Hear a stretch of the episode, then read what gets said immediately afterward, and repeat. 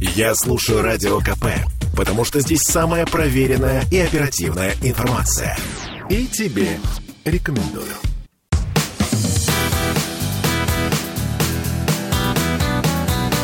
Легенды и мифы Ленинградского рок-клуба. Студии радио «Комсомольская правда» в Санкт-Петербурге в программе «Легенды и мифы Ленинградского рок-клуба». У микрофона Александр Семенов. Здравствуйте, рокеры! И сегодня у нас в гостях мой старинный-старинный приятель. Человек, э, умеющий играть на гитаре, человек, сочиняющий песни, певец, композитор, аранжировщик, э, просто хороший человек. О ком я говорю? Я говорю о вокалисте группы «Марафон», о музыканте группы «Русские». И все это о человеке, который сидит передо мной в студии «Комсомольская правда», Геннадий Богданов. Ген, добрый вечер. Привет всем. А, спасибо большое, что ты нашел время, приехал, чтобы мы с тобой вспомнили те старые, приятные, добрые времена, когда мы были молоды, красивы и веселы, коим мы сегодня, собственно говоря, остаемся. Где ты родился? В Кировске, Мурманской области. О, не в Петербурге. Нет. Там же учился. Там же учился, там же работал. И переехал в Петербург в 87 году. О, а до этого находился там. Да. Э, Учился в школе. Да. Был хорошистом. Так себе. Троечник. Да. Э, Увлекался спортом. Да, в хоккей играл, пинг-понг, Пинг-понг или настольный теннис? настольный теннис. Настольный теннис. А, ну, э, в твоей семье звучала музыка папа, мама, может быть... Мама э, музыкальная была, но я единственный с такой нерабочей профессией из семьи. А чем занимались тогда твои родители? Отец железнодорожник, мать химик, э, брат железнодорожник, сестра в Питере работала медиком. А музыка звучала в доме? Моя. Твоя? Я с пяти лет слушал музыку. Были случаи, когда меня оттаскивали от проигрывателя, говорили, господи, успокойся, иди поспи. Ну вот, уважаемые радиослушатели, прозвучал первый миф в нашей передаче. Геннадий Богданов утверждает, что он с пяти лет занимался музыкой. Да. Это действительно так? Ты Да. подходил к музыкальному инструменту какому? Нет, музыкальный инструмент у меня появился в 7 лет. А, но смотрел я передачи, включая «Песню года» с первого класса. Запоминал, кто писал музыку, запоминал, кто исполнял, запоминал, кто написал слова. И всю эту информацию уже где-то к седьмому классу, к 13-14 годам я уже обладал. Прямо с листа мог сказать про всех, кто там в прошлом году, позапрошлом прославился в песне. Видимо, хотел на «Песню года» попасть. А, ну, так, забегая вперед, попал? Попал. Вот, ночи, детские, юношеские мечты на самом деле притворяются в жизнь, если действительно хочешь этого. А не было желания, например, там, создать группу какую-нибудь? А и была группа. Сначала меня пригласили в 13 лет, правда, я маленький был, на барабанах поиграть, в группу взрослых реб- ребят. А потом меня пригласили на танцы играть в городе. Ну, это как, не знаю, как олимпийский собрать. У нас вот по Титах была танцевальная площадка.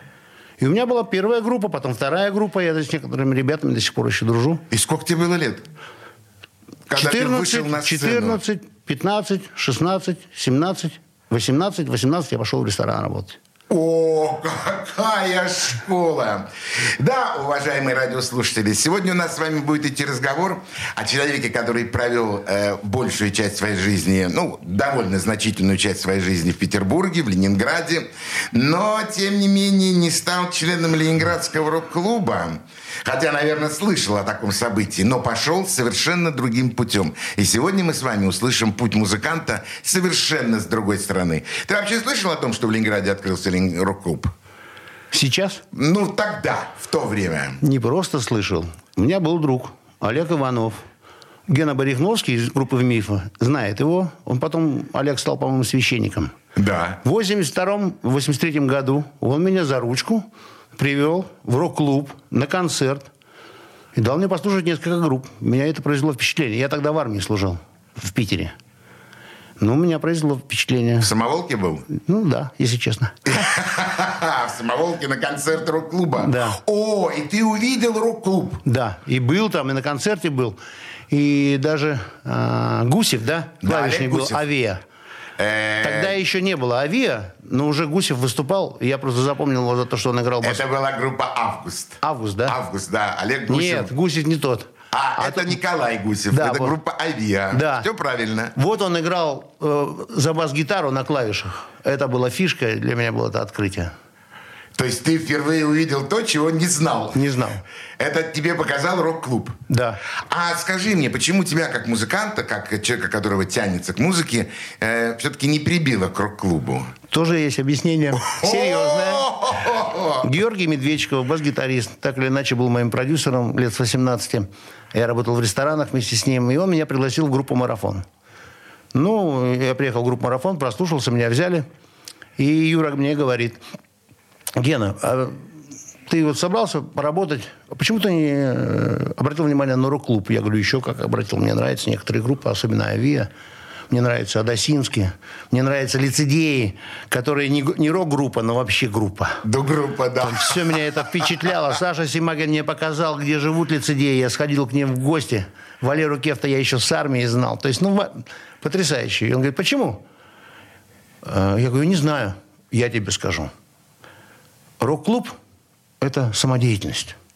А дворец культуры – это профессионалы. Так он мне сказал. Ты знаешь, вот одной фразой все поставлено на свои места. Да? Совершенно верно, совершенно точно и правильно, да. И базировался Ленинградский рок-клуб на базе э, самодеятельного дома самодеятельного творчества. А Дворец молодежи, вообще дома культуры, они, конечно, более базировались на государственных структурах, поскольку они были бюджетные. И там, в общем, происходило действительно какое-то становление из художественной самодеятельности в профессионалы. Так а ты точно. всегда мечтал быть профессионалом? Мечтал. Вот прямо с детства. Прямо с детства. А когда ты написал первую песню? А, В 13 лет. Уважаемые радиослушатели, вы сегодня услышите эти песни, которые написал Геннадий Богданов. И поверьте мне, э, имя Богданова Геннадия для вас просто переменится в другую сторону. Вы будете просто понимать, действительно, на самом деле, с каким человеком, с музыкантом и с композитором я сегодня вот сейчас общаюсь. Ген, а вот что бы ты предложил нашим радиослушателям сейчас послушать? Ну, в первую очередь, конечно, хотелось бы показать последний материал, ну, там, записанный год назад, чтобы было слышно, что группа, с которой я играю, а нас два человека. Дмитрий Христов, гитара, Гена Богданов, певец, композитор. Мы вдвоем выступаем с удовольствием, у нас получается. Мы уже работаем в залах. Сейчас, наверное, изменилась обстановка, и поэтому два человека на сцене не так пугают зрителей в зале. Я надеюсь. Поэтому я сейчас поставил бы песню новую «Изменяя мир», а потом угощу всеми старыми и известными песнями. Добрыми хитами. А сейчас песня, которая называется «Изменяя мир». «Слушаем». Как только первый луч стечет по окнам дома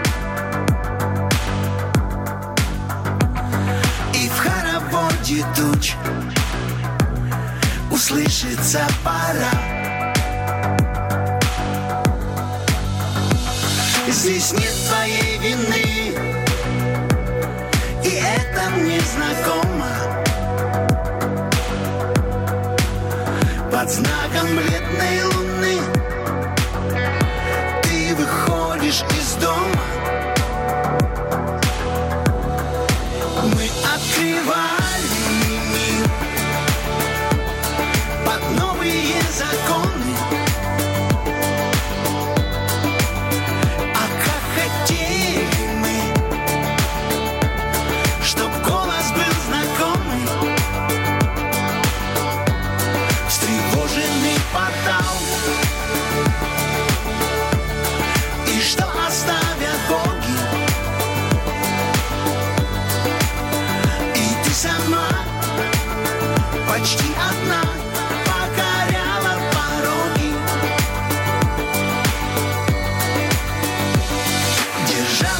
могла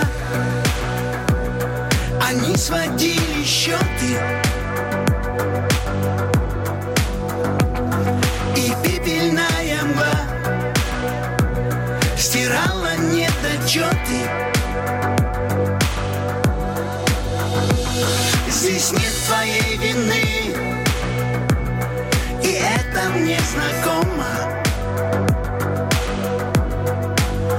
Под знаком бледной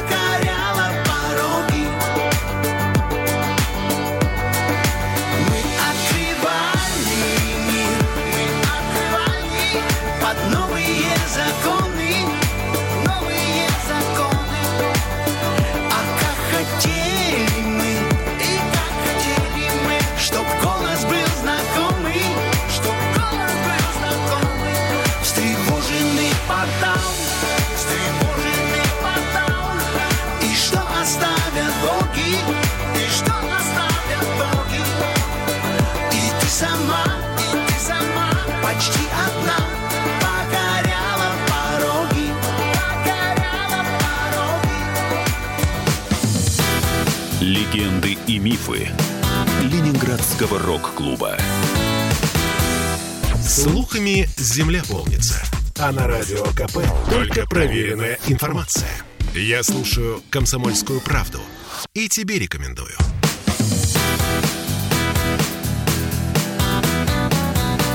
Легенды и мифы Ленинградского рок-клуба. Студии радио «Комсомольская правда» в Санкт-Петербурге в программе «Легенды и мифы Ленинградского рок-клуба». У нас сегодня в гостях музыкант, певец, композитор, а, аранжировщик, участник группы «Марафон», русский Геннадий Богданов. Гена, это все происходило в Ленинградском дворце молодежи и группа «Марафон», руководимая, если я не ошибаюсь, э, Александром Дрызловым. Я не ошибся? Да, Саша. Она находилась и базировалась в Ленинградском дворце молодежи. Вообще, воспоминания о дворце молодежи какие у тебя? Самые хорошие, на самом деле. А, во-первых, э, группа была из очень серьезных музыкантов. Я, в общем-то, школьником к ним пришел. Но благодаря вниманию и их вниманию ко мне, меня все подучили как могли. У меня был учитель Виктор Гуков, если кто-то помнит такого Конечно. человека. Он рассказал мне про время, и я стал немножко другим музыкантом, еще лучше. Как это про время? Ну, музыка развивается как... А, сейчас. Способен, который написал гармонию музыки, которую преподавали в четвертом классе музыкальной школе, начинается со слов «Музыка развивается во времени». О, как То есть это глубоко, да, это глубоко, но в то же время на самом деле все происходит в жизни вообще во времени. Потому что есть Эпштейн, который... Эйнштейн, Эйнштейн, Эпштейна не будем брать. Эйнштейн, он тоже нам сказал об относительности времени и все такое. Это глубоко. Это согласен с тобой. Я А занимался. есть- а если у тебя музыкальное образование? Обошлось, нет. А скажи мне, музыканту нужно иметь образование? Профессиональному музыканту. Эм, Профессиональному музыканту необходимо иметь вдохновение на всю жизнь. И если он музыкант, он все равно будет профессионалом. Он не сможет писать хуже, чем вчера. Он И- будет всегда лучше, и поэтому, конечно, и будет развиваться и в музыке, и в инструменте, и в аранжировке. Да, для этого есть репетиции, на которые тратится музыкантам время. Это не пустое времяпровождение. Это та самая работа, э, на которой работают все обычные нормальные люди. А вот концерт, спектакль – это уже показ твоей твоей подготовленности и твоей работы.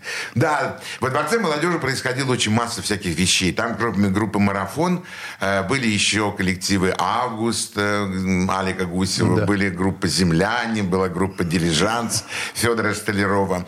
Ну и, конечно, группа «Марафон», которая сотрудничала с уникальным композитором Виктором Резниковым.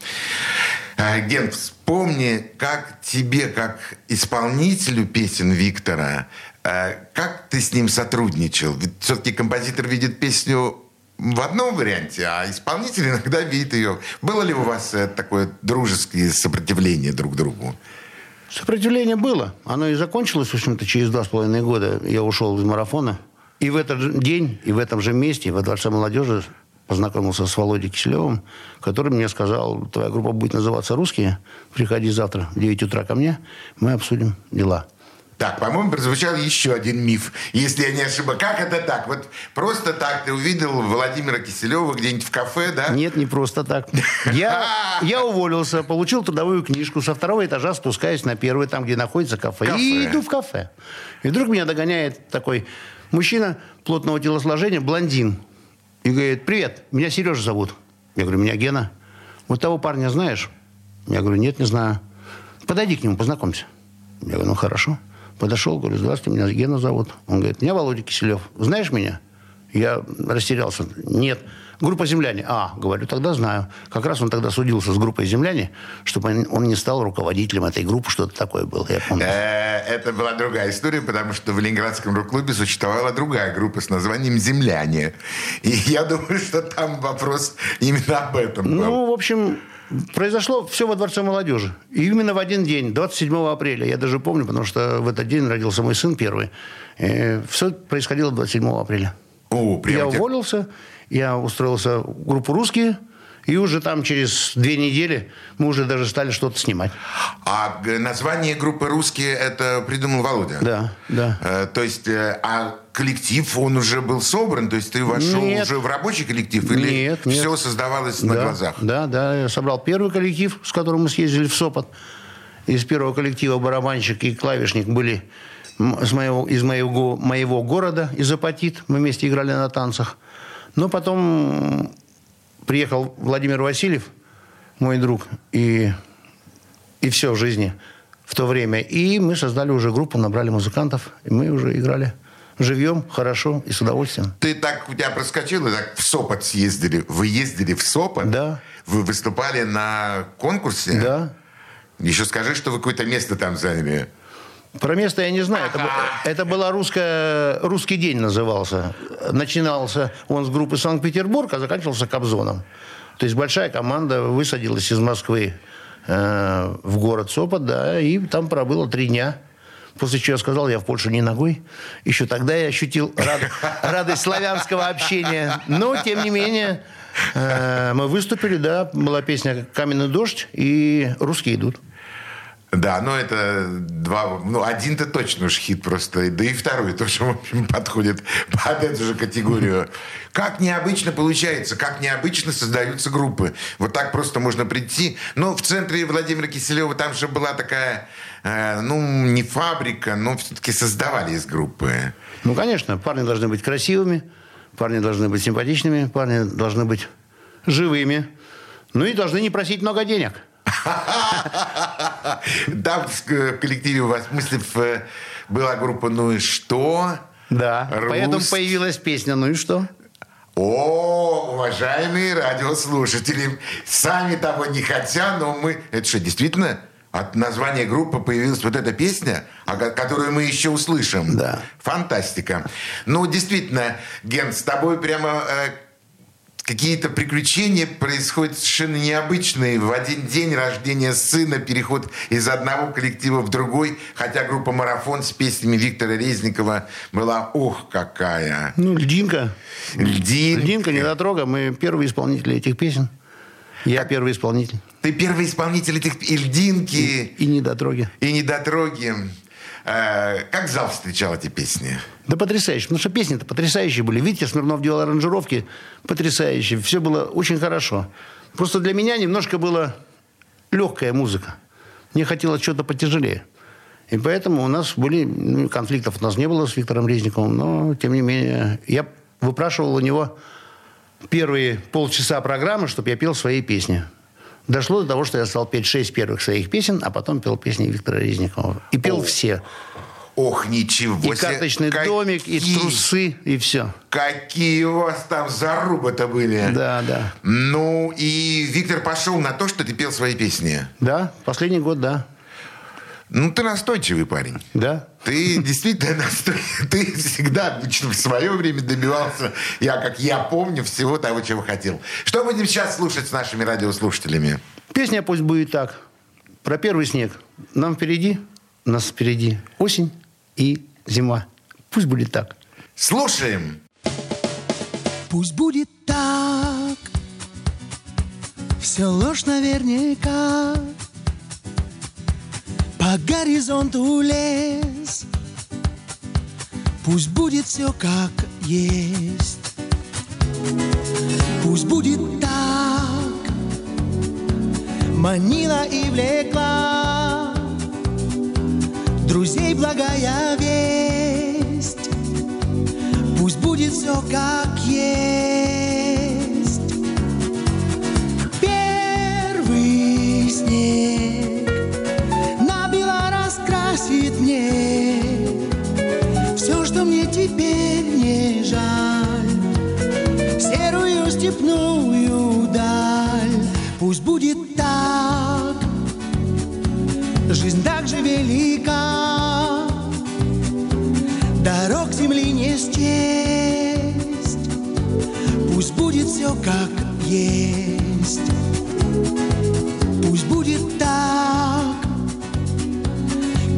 издалека.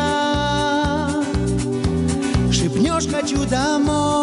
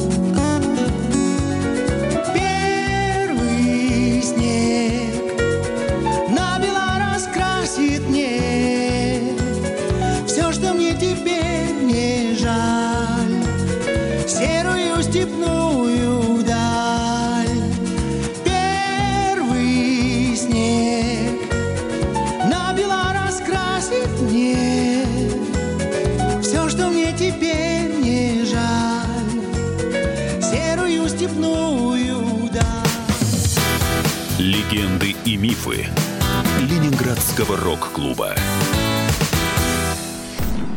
Я слушаю Радио КП, потому что здесь самые осведомленные эксперты. И тебе рекомендую.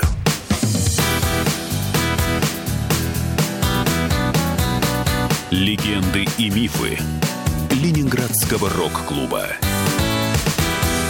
Студии радио «Комсомольская правда» в Санкт-Петербурге в программе «Легенды и мифы Ленинградского рок-клуба». У микрофона Александр Семенов, а у нас сегодня в гостях музыкант, аранжировщик, певец, композитор Геннадий Богданов, автор тех песен, о которых мы еще сегодня будем, конечно, обязательно говорить. Э, Приход в группу «Русские». Ты почувствовал себя по-настоящему, наконец-таки, лидером группы? Или все-таки высшее руководство немного как-то вами все-таки руководило, предлагало вам материал, там, э, форму выступления? Высшее руководство Владимир Киселев. Владимир Владимирович Киселев, Владимир конечно, говорю. Киселева э, нету слуха. Он отличный меломан, он большой знаток. Он барабанщик. Барабанщик. Ну, Может быть, он барабанщик. Никто об этом не знал на самом деле, хотя он, конечно, себя проецирует как барабанщик. Но он же не играл в группе «Земляне», но руководил группой «Земляне». Любые земляне скажут, что Володя руководил, а не играл. Но он любит посидеть за барабанами, любит погреметь. Вот. Я считаю, что это был голос свыше. Он мне сказал, группа твоя будет называться «Русские». И что ты можешь мне по этому поводу сказать? Я говорю, ничего не могу сказать. Я в паспорте читал, у меня тоже русский написано. Поэтому. Говорит, давай завтра у меня в 9 часов утра, там-то, там-то. Я- В 9 В 9, утра Да, да. музыкант приглашает музыканта на разговор в 9 утра? Ну, вот про, про первое это мы уже говорили. Какой он музыкант? В 9 утра. А, а, А я вот- согласился. Вот это совершенно четкое подтверждение. Да. И Спасибо. впоследствии, когда мы работали, наши встречи происходили, первая встреча, по крайней мере, происходила всегда в 10 утра. И это хорошо. Мне это подходило. И через годы я вообще настроился на этот ритм. До сих пор живу, я стою рано и с удовольствием. Потому что до часа дня мне никто не позвонит из музыкантов. Никто. Тишина будет, да. Поэтому я работаю спокойно, пишу песни, работаю над аранжировкой. Действительно правду говоришь.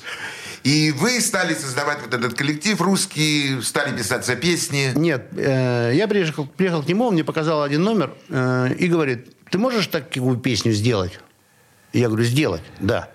Я говорю, ну не надо ни воровать ни мелодии, ни гармонии, ничего, просто вот это состояние. Он говорит, ну да. Я говорю, хорошо. Мы расстались через полчаса. Вот. На следующий день в 9 утра я ему звоню. И говорю, я написал песню. Ответ был такой. Ну, если ты не дурак, приезжай. Вот так. Гена, это правда? Да, правда. Я приехал, показал ему песню. Уже с русским текстом, уже наигранную на клавишах Фарфиса. Песня называется «Я иду». «Я иду туда». Она есть и в интернете. Это самая первая песня группы «Русские». Я ему показал. Он говорит, а долго ты записываешься? Я говорю, ну не знаю, эту песню могу записать там, часа за 4, за 5 во Дворце молодежи. Ну, давай. Он мне выделил время, но я не стал ему говорить, потому что я еще написал в это же сутки песню «Русские идут». Я понимал, что если группа «Санкт-Петербург» появилась на свет с песней «Русские, русские», значит, я должен написать песню группы «Русские». «Русские идут». Эту фразу, по-моему, американский генерал какой-то сказал. И Я выбросился написал- в окно. И выбросился в окно, да. Я написал песню «Русские идут». Он мне дал целый день во Дворце молодежи. Сережа Изотов, не помню фамилия. Сережа, сейчас не помню фамилию его. Он мне записывал. и Я говорю, слушай, мы давай запишем «Я иду». И еще пару песен у меня есть вот на готове прямо. Давай, какие? Я говорю, давай «Каменный дождь» запишем. У меня она была с марафоном записана, но я хотел другую версию. И еще одна песня «Русские идут». Давай. И мы записали это все. На бас-гитаре Гена Анастасов, бас-гитарист будущее, э, приехал, сыграл. И я вышел с тремя песнями. Но показал я, конечно, Киселеву только одну. Я иду туда. Он говорит, да, все, начинаем, снимаем, все. Сейчас эта песня, поедешь вот туда, туда. И вот так понеслась работа. Но русские идут, я держал при себе. Конечно, я нашел момент. С Володей работать приятно. Какой это год был? Это 89-й. 89-й год. Май месяц 89-го года. Фантастика. Да, и я говорю, у меня тут еще песня есть. «Русские идут» называется. Ну, раз группа «Русские», надо что-то такое подтверждающее. А покажи. А показал. А когда ты записал? А вот ты мне тогда дал время, я там записал, а вот я еще, осталось время там. Так а за сколько ж ты записал? Я говорю, ну, вот за две смены три песни. Молодец. Что можно было сказать? И мы выпустили песню «Русские идут». Первую вещь, которую сняли по Невскому проспекту, с девушками там ходили. Что-то такое Это было. клип был. Да? Ну, клип, да, тогда назывался клип. Видео, видео, я даже не помню, как это называлось. Вот так родилась эта песня, и вообще так вот все это вот создавалось. Да, быстро. А, уважаемые радиослушатели, хочу сразу отметить один маленький-маленький нюанс. Ни разу за 4 года существования передачи эм, «Легенды и мифы Ленинградского рок-клуба» ни один музыкант не рассказывал мне о том, что вот пришел продюсер, дал название, э, дал возможность сделать запись, послушать, и после этого уже группа начала. Это совершенно другое э, становление в музыке. Это совершенно другие пути развития, музыкального развития, как группы, так непосредственно музыканта. Это, это то, когда твое «я» должно соприкасаться с, со многими другими «я» и находить тот вот компромисс. Это сложно. Для меня был- было несложно. И должен сказать, что Владимир Киселев, с кем я работал дважды, в этом смысле удивительный продюсер. Он мне никогда не советовал, какие мне написать песни. Он мог сказать, нужна песня про войну какая-то нормальная, такая современная песня про войну. Я говорю, ну хорошо, подумаю. Ну и через два дня я принес ему такая брат война песня. Вот. Также было вот «Русские идут». Про «Ну и что?» он тоже песню не знал. Я ее записал через два месяца, но не стал ему говорить об этом, но поддержал ее. Вот. Он э, как раз мне и моей группе никогда не советовал, какие песни писать. Он говорил так мне. Вот ты напишешь 30 песен, дай мне их послушать. Я выберу 2-3 без обид. Но это же все твои. Да, вот так мы работали. И это было хорошо. Потому что с Сантами и с другими группами он все-таки настаивал на определенном материале, более внимательно группам каким-то относиться, в каком стиле они должны были. А мне он разрешил делать все. Благодарен я ему за это. Да, это здорово, когда артисту, когда музыканту дают э, вольницу, что называется, твори, создавай. Но ну, знай. Ну, знай. Ну, знай. Что будем слушать сейчас? «Женщина, которую боюсь». Эту, эту песню мы написали в 92 году. Надо отдать должное, опять же, Вове Киселеву, что он придумал название. «Женщина, которую... Женщина, которая... Женщина... Женщина, которую боюсь».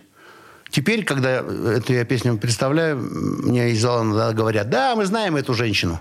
Я, правда, не знаю, кого они имеют в виду. Да, мы знаем эту женщину.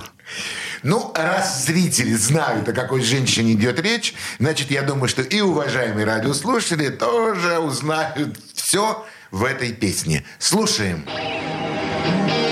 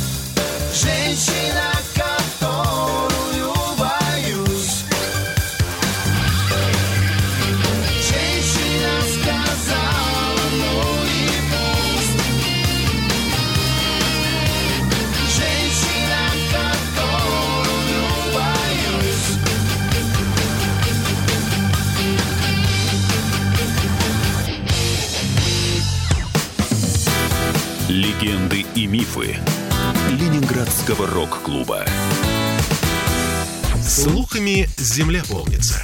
А на радио КП только проверенная информация. Я слушаю «Комсомольскую правду» и тебе рекомендую.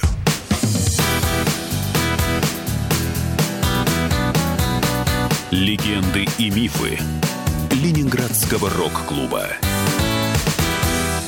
Студии радио «Комсомольская правда» в Санкт-Петербурге в программе «Легенды и мифы Ленинградского рок-клуба». У нас сегодня в гостях музыкант, композитор, аранжировщик, гитарист, вокалист, э, участник групп «Марафон», русский, эм, певец, который пел, впервые исполнял песню Виктора Резникова. Все это я говорю о Геннадии Богданове.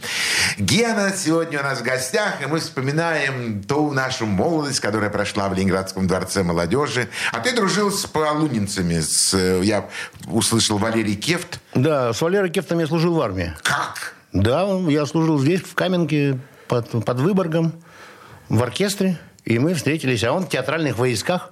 Он был на... раньше меня призвался, и через полгода, по-моему, он уже демобилизовался. Но мы познакомились. А потом, когда я приехал в Питер, Саша Симагин с ними вообще тусил.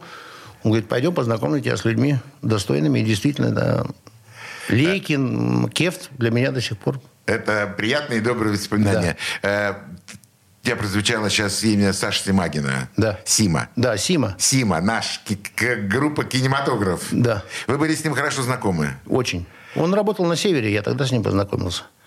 Он же работал в Кировске, где я работал, он работал на 25-м. Это 15 минут ресторан находится. И в Мурманске я работал в «Полярных зорях» в ресторане. А он э, забыл ресторан. Тоже от меня пешком там 15 минут. Гитарист Мы... фантастический, от бога. Он вообще человек фантастический. Да, он ушел в Кришнаиты. Да. И сейчас он самый главный музыкальный Кришнаит. Да. Очень хочу увидеть его здесь в студии.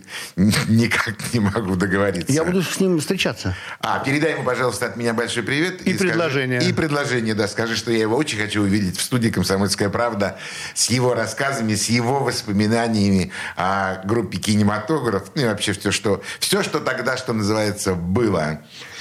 Э, э, как получилось так, что э, ты, ты сотрудник, я не знаю даже как сказать, работал, сотрудничал с Дитером Болиным? Это идея гениального Киселева, продюсер. Он подумал о том, что из-за того, что мы внешне похожи, можно как-то из этого сотворить. Он, видимо, его знал, потому что по опыту, я думаю, он его знал. Дитера Болина, у Киселева много интересов за границей было, и поэтому он пригласил его сюда. И мы даже совместное интервью там сняли на видео здесь, на Крестовском э, острове. Вот здесь у нас. Да, и есть это интервью, и в газете было напечатана и фотография где-то есть, и мы поговорили о том, что и он меня брата все назывался, брат, брат там, да. И мы даже выступили в СКК, я с упорнингом перед ним выступил на концерте. Я тогда впервые увидел, как бутылка летит в исполнителе. Это про меня. Я никогда, меня не кидали бутылками, но на этом концерте меня кинули бутылкой. Пустой, слава богу. А, ну, это стеклянная бутылка или нет, пласт- нет, пластмассовая? пластмассовая? Да. Ну, слава богу. Обошлось, да. Обошлось. Ну, это был СКК? СКК. Могу похвастаться. Я, например, видел летающие гайки тоже в меня. Э, Это, в общем, это начало. Жертвы перестройки были, да. Да, да, Они это- еще не изучали ЕГЭ, но уже готовились к этому, да. Ну, тогда э, наши зрители, которые стояли перед нами в зрительных залах, они это все воспринимали по-честному, по-настоящему. Если человек играл рок-музыку такую металлическую, то, значит, и металлические предметы. должны были обязательно лететь на сцену. И я помню, мы никогда старались не выступать в СКК без контрсвета. Контрсвет – это тот свет, который светит сзади тебя, Да. и ты видишь, Видишь. зрительный зал и летящие предметы Предметы. на сцену. Кошмар. И а как он вообще не Дитер Болин? Не знаю, он говорил на хорошем английском, а я говорил на хорошем русском. У нас был переводчик. Вообще он приятный мужч- мужчина. Он уже тогда без Томаса Андерса работал. Ну, мы виделись, ну, вот пресс-конференция была, поговорили немножко просто о музыке. Он попсой занимался, я все, тяжеляк у меня все-таки был группа. Я тоже считаю, что это попса, ну, такая утяжеленная. Я люблю хард-рок Поп-рок. гитару. Поп-рок, так. Поп-рок, да. Да. Ну, он, наверное, слышал, что я играю, раз он меня выпустил перед собой, по крайней мере, бесстрашно. Он работал с System. У него работала его очередная жена, там мулатка, красивая женщина, которая тоже мне называла братом Дитера Болина. Две вот такие встречи было. А ты знаешь, на самом деле, может быть, нам, людям, которые едут на гастроли, которые общаются, встречаются, иногда, может быть, достаточно одной или двух встреч, и ты уже чувствуешь этого человека, и ты считаешь его, ну, если не в дружеских отношениях, то хотя бы в приятельских. Товарищеских, да? Да, в товарищеских таких вот отношениях, что, да, мы знаем друг друга, у нас есть о чем поговорить. Да. Это действительно очень важно, это, это, это то, что на самом деле и говорит о, то, о нашем братстве, да. о нашем единстве, о нашем музыкальном, музыкальном братстве. Скажи мне, э, э, вот создание группы, продвижение ее на сцене, это очень сложный процесс. Но этот процесс лучше и интереснее, чем создание песни, то есть только композитор, без выхода на сцену. Вот создаешь дома, трудишься, и без сцены, без, э, без выхода к зрителям. Что проще для музыканта, для композитора, что лучше и что легче? Могу сказать от себя. Мне необходимо выступать перед людьми, чтобы чувствовать реакцию на песни. Я, в принципе, песни угадываю так и тогда, когда из зала происходит реакция, хлопания в зал. Клубы в этом смысле хуже, потому что в клубах редко хлопают, во-первых. Во-вторых, в клубах едят. А я от этого, в общем-то, избежал из Мурманска. Почему? Потому что ресторан хорошее место, и зарабатывать хорошо, и девушек там каждый день. Но э, люди едят. И во время песни тоже люди едят. И во время, когда я работал в ресторане, я не мог писать песни. Я не писал их. У меня в эти периоды не было песен. А когда уже выходишь на залы, чувствуя реакцию, я ну и что написал, показал своему другу диджею, он вообще из Украины. Он послушал эту песню, потом послушал на концерте. Я, э, у нас был как бы представительский концерт. Киселев сказал, вот сейчас мы выходим работать, покажите мне материал, который вы будете играть. Я показал материал, послушал, и вот Олег мне сказал, говорит, все, я тебя спокойно, у тебя есть хит. Еще никто тогда не знал, что хит. Его Киселев не догадался, что это хит. Мне и повезло, что он не догадался, что это хит, потому что если бы он догадался, он бы меня никуда не пустил. Он такой ревнивый парень. Он боялся... Почему-то у многих я встречал это. Считается, что если музыкант, артист начинает продвигаться выше, выше, вверх, то он должен оборзеть, что ли, или обнаглеть, что ли. Или он должен плохо относиться э, к своему продюсеру. Это повсеместно существует.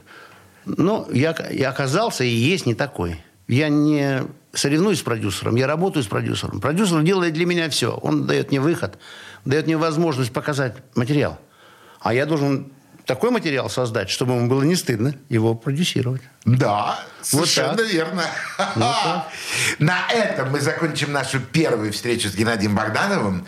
Но Ген дает слово, что он придет к нам в следующую субботу. И в следующую субботу мы продолжим наш разговор о музыке, о творчестве, о создании групп и о хороших, красивых песнях, которые звучат отовсюду. У нас в гостях был Геннадий Богданов. На этом мы прощаемся с нашими радиослушателями. Всего доброго, до свидания. Пока. Всем пока.